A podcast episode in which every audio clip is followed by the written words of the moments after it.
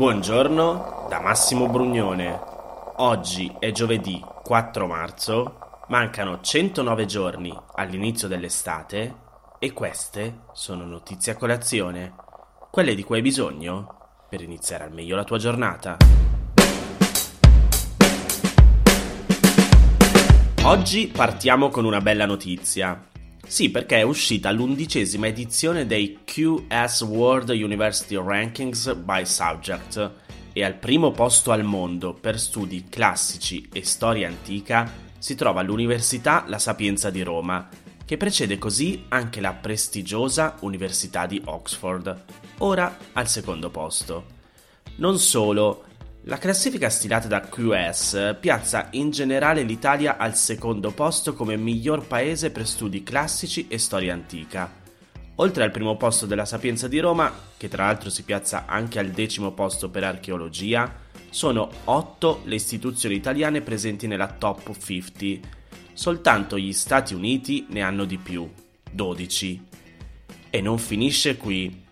La classifica comparativa, che rivela le performance di 452 indirizzi di studio in 52 atenei italiani, porta con sé un'altra buona notizia per il nostro paese. E il tema stavolta è la lotta al coronavirus. Scopus, che è il database scientifico creato dalla casa editrice Elsevier e utilizzato da QS per calcolare la produzione di ricerca scientifica delle università, ci inserisce come uno dei 5 migliori stati al mondo per la produzione di ricerca scientifica relativa al Covid.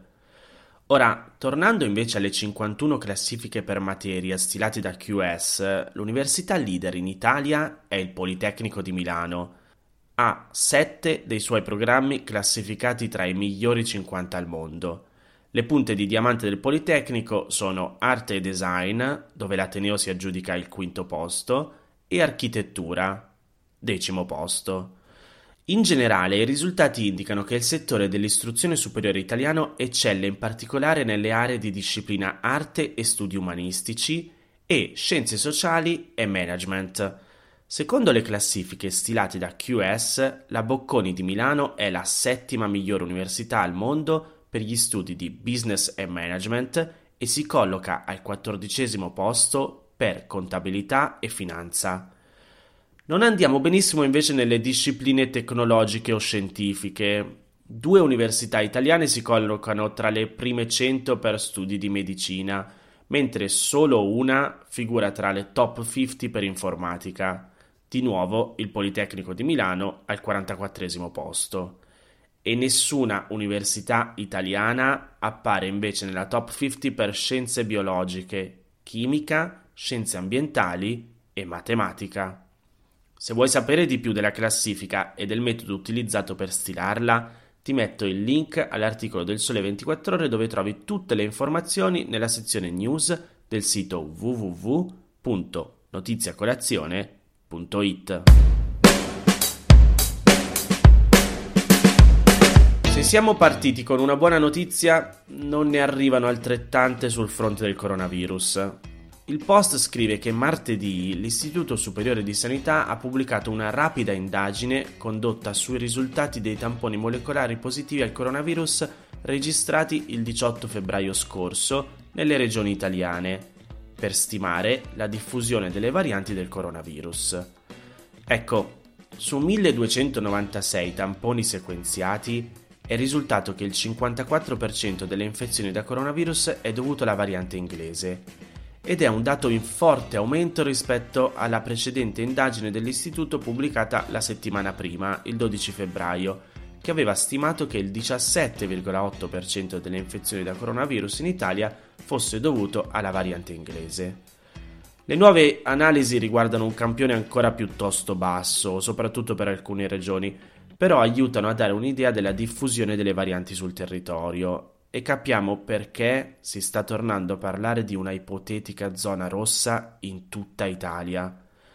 Il metodo per cercare le varianti è il cosiddetto sequenziamento, cioè l'analisi di un campione per rilevare le caratteristiche del materiale genetico del coronavirus. Tra le regioni che hanno sequenziato più tamponi, e quindi la stima è più affidabile, ci sono alcuni dati interessanti. La variante inglese in Lombardia è stata rilevata nel 64,3% dei 213 tamponi sequenziati, in Campania nel 59,3% degli 86 tamponi sequenziati e nel Lazio nel 34% dei 169 tamponi sequenziati. Per spiegare un po' meglio cosa vuol dire sequenziati, in biologia molecolare il sequenziamento serve per avere una trascrizione dell'ordine delle basi adenina, citosina, guanina e timina che fanno parte del frammento di DNA che si sta analizzando. Nel caso dei virus è molto spesso l'RNA, una versione semplificata. Nella sequenza sono codificati i geni e le istruzioni per quando e come devono essere espressi. In generale, se ottieni la sequenza puoi capire il come e il perché della vita di un organismo.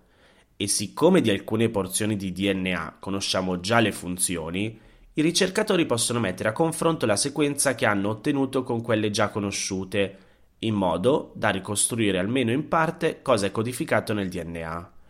Per sequenziare un virus, quindi, si esamina un campione prelevato da un individuo infetto e se ne effettua poi l'analisi.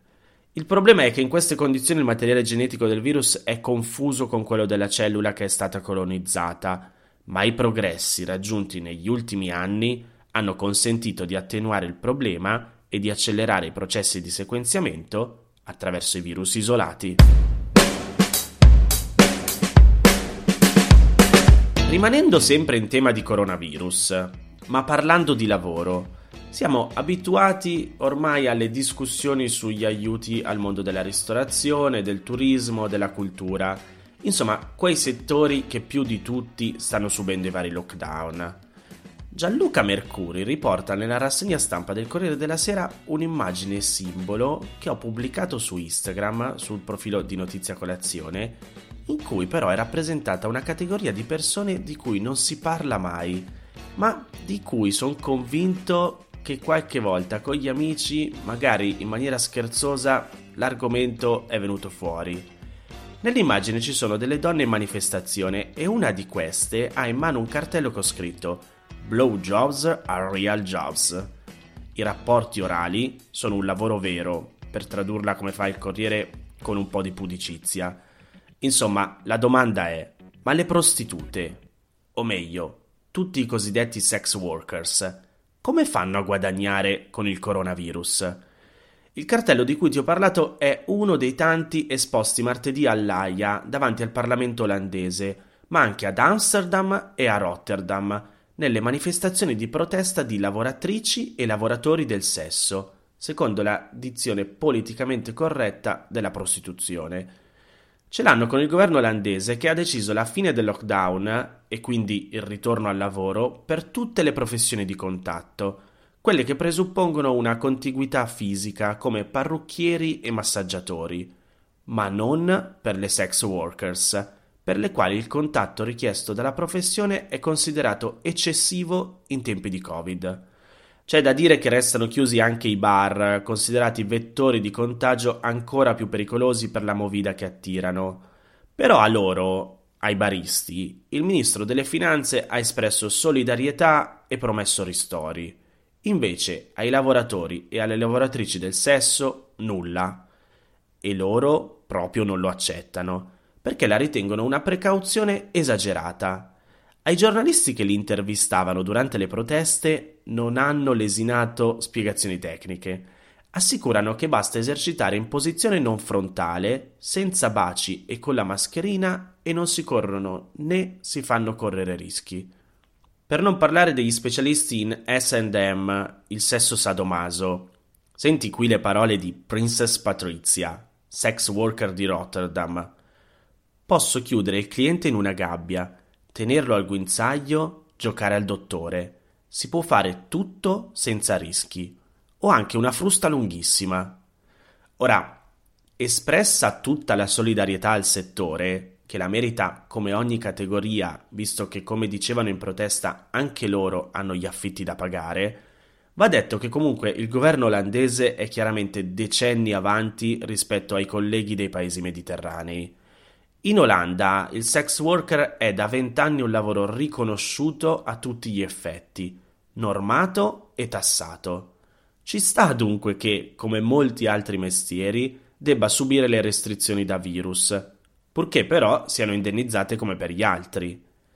In Italia invece non vediamo né proteste né indennizi. Dalle nostre parti le prostitute vengono sfruttate e il posto più vicino all'Olanda, scrive il Corriere, è il Vaticano. Non è uno scherzo. L'anno scorso a ristorare i transessuali di Tor Vaianica, che chiedevano aiuto al parroco perché erano rimasti senza clienti, ha pensato l'elemosiniera apostolica, per volontà del Papa. Queste erano le notizie a colazione di oggi. Se ti va di aiutarmi e sostenermi nella produzione di questo podcast, puoi farlo inviandomi un piccolo contributo dal sito www.notiziacolazione.it. Se ti sei perso alcune notizie, puoi andare indietro e ascoltare anche quelle dei giorni scorsi. E se lo ritieni utile, puoi condividere questo podcast inviandolo a qualche amico. È disponibile su tutte le piattaforme audio. Ricordati che se vuoi puoi iscriverti al canale Telegram di Notizie a Colazione per riceverle tutte le mattine direttamente sul tuo smartphone, oppure mandami il tuo numero di telefono alla mail notizieacolazione@gmail.com per riceverle via WhatsApp. Ti aspetto domani per iniziare insieme una nuova giornata. Un saluto da Massimo Brugnone.